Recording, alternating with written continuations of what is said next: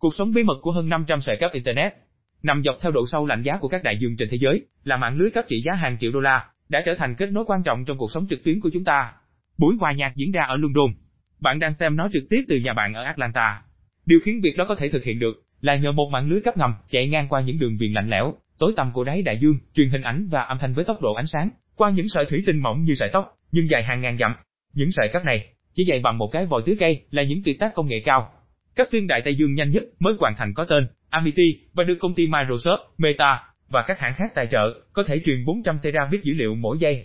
Tốc độ đó nhanh hơn 400.000 lần so với băng thông rộng tại nhà, nếu bạn may mắn có được dịch vụ gigabit cao cấp. Tuy nhiên, cấp ngầm dưới biển cũng có công nghệ thấp, được phủ nhựa đường và không được bao bọc, bởi vì các tàu sử dụng quy trình tương tự như đã được sử dụng vào những năm 1850 để lắp đặt các điện báo xuyên đại Tây Dương đầu tiên. Subcom, một nhà sản xuất cấp ngầm có trụ sở tại New Jersey, phát triển từ một nhà sản xuất dây thừng có nhà máy nằm cạnh cảng nước sâu để dễ dàng chất hàng lên tàu. Mặc dù các liên kết vệ tinh đang trở nên quan trọng hơn với các hệ thống quay quanh quỹ đạo như Talin của công ty BS, nhưng các tuyến cáp ngầm dưới biển vẫn là phương tiện chủ lực của thương mại và truyền thông toàn cầu, vận chuyển hơn 99% lưu lượng giữa các lục địa.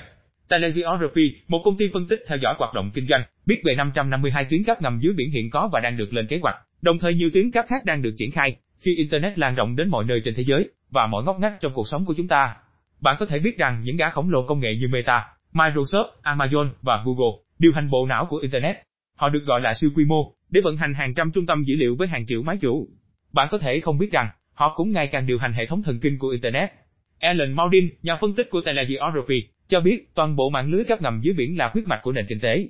Đó là cách chúng ta gửi email, gọi điện thoại, xem video trên YouTube và thực hiện các giao dịch tài chính. Theo Telegeography, 2 phần 3 lưu lượng truy cập đến từ các công ty siêu quy mô và nhu cầu dữ liệu của các ngầm dưới biển của các công ty siêu quy mô đang tăng 45% đến 60% mỗi năm. Giám đốc điều hành Stockholm David Kaplan cho biết. Ông nói, sự tăng trưởng cơ bản của họ khá ngoạn mục. Nhu cầu dữ liệu của nhóm công ty siêu quy mô không chỉ được thúc đẩy bởi nhu cầu nội dung của riêng họ. Các công ty này cũng thường vận hành các hoạt động kinh doanh điện toán đám mây như Amazon Web Services và Microsoft Azure, nền tảng cho hoạt động toàn cầu của hàng triệu doanh nghiệp. Ryan Quigley, người giám sát các mạng lưới dưới biển và trên mặt đất của Google, cho biết, khi nhu cầu về nội dung của thế giới tiếp tục tăng lên, bạn cần phải có cơ sở hạ tầng sẵn có để có thể phục vụ nhu cầu đó. Những tuyến cáp ngầm đầu tiên, trải dài trên các tuyến đường liên lạc lớn như London tới New York. Những tuyến đường đó vẫn còn quan trọng, nhưng các tuyến đường mới hơn đang mang lại băng thông vượt xa lộ trình quen thuộc. Bờ biển phía tây Greenland, đảo núi lửa San Helena phía tây châu Phi, mũi phía nam của Chile, các quốc đảo Thái Bình Dương, thị trấn Sitka ở Alaska với 8.000 dân. Tất cả đều là một phần của quá trình chuyển đổi dần dần thông tin liên lạc dưới biển. Nơi mà trước đây cáp là ngoại lệ, kết nối một số trung tâm đô thị có mức độ ưu tiên cao, giờ đây chúng đang trở thành một mạng lưới trải dài trên toàn thế giới. Nói cách khác, bất chấp chi phí cao và công nghệ kỳ lạ, cấp ngầm dưới biển đang ngày càng giống với phần còn lại của Internet. Nhưng khi ngày càng có nhiều lưu lượng truy cập Internet đi qua cáp ngầm dưới biển, thì cũng có lý do để lo lắng về chúng. Vụ nổ do phá hoại năm ngoái đối với đường ống dẫn khí đốt tự nhiên, Nord Stream 1 và 2, nối Nga và châu Âu, gây khó khăn hơn nhiều về mặt hậu cần, so với việc cắt một sợi cáp Internet dày bằng ngón tay cái. Một đồng minh của Tổng thống Nga Vladimir Putin cho biết, các tuyến cáp ngầm dưới biển là một trò chơi công bằng để tấn công. Đài Loan có 27 tuyến cáp ngầm dưới biển, mà quân đội Trung Quốc có thể coi là mục tiêu hấp dẫn trong một cuộc tấn công. Tim Bao Sơ, chủ tịch của InQtel, một tổ chức phi lợi nhuận được CIA hậu thuẫn, đầu tư vào các công ty khởi nghiệp thay mặt cho CIA, FBI, NSA và các cơ quan chính phủ khác của Hoa Kỳ, cho biết, ngày nay có rất nhiều cuộc thảo luận về việc không gian là lĩnh vực tranh chấp tiếp theo. Nhưng tôi nghĩ dưới đáy biển sẽ là một lĩnh vực gây tranh cãi. Đó sẽ là mục tiêu trong bất kỳ loại xung đột nào.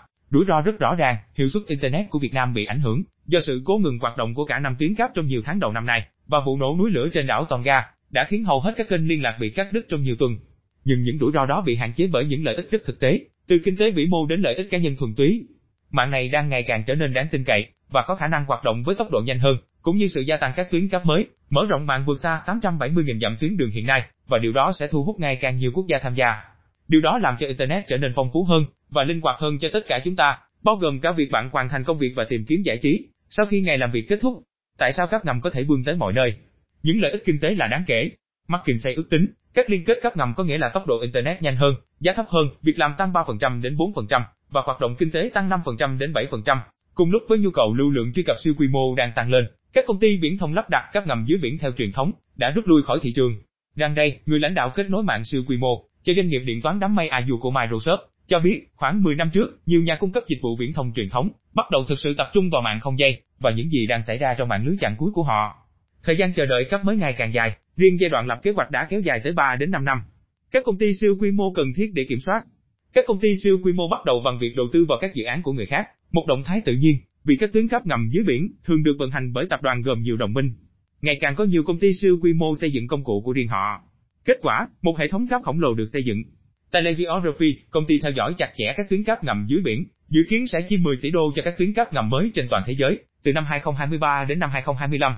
Các loại cáp do Google sở hữu đã được sản xuất bao gồm Curie, Dunan, Equiano, Fermina và Ray Hopper và hai loại cáp xuyên Thái Bình Dương cũng sắp ra mắt, Tobac trong năm nay và với công ty AT&T và các đối tác khác. TVU vào năm 2025. Maudin cho biết, những loại cáp như vậy không hề rẻ. Một tuyến cáp xuyên Đại Tây Dương có giá khoảng 250 triệu đến 300 triệu đô để lắp đặt. Các dây cáp rất quan trọng. Nếu một khu vực Azure gặp sự cố, các trung tâm dữ liệu ở khu vực khác sẽ trực tuyến để đảm bảo dữ liệu và dịch vụ của khách hàng luôn hoạt động tốt. Ray cho biết, ở Mỹ và châu Âu, các mặt đất chịu phần lớn tải trọng, nhưng ở Đông Nam Á, các ngầm lại chiếm ưu thế. Với việc các công ty siêu quy mô phụ trách để dữ liệu thay vì cuộc gọi thoại, các mạng dưới biển phải trở nên đáng tin cậy hơn nhiều. Có thể hơi khó chịu khi nhận được tín hiệu bận hoặc cuộc gọi bị rớt, nhưng việc gián đoạn dịch vụ máy tính còn gây rắc rối hơn nhiều. Nếu đường truyền internet gặp sự cố, bạn sẽ gặp rắc rối, các đèn nói. Mạng lưới chúng tôi tạo ra ngày nay tốt hơn đáng kể so với những gì chúng tôi tạo ra 10 năm trước.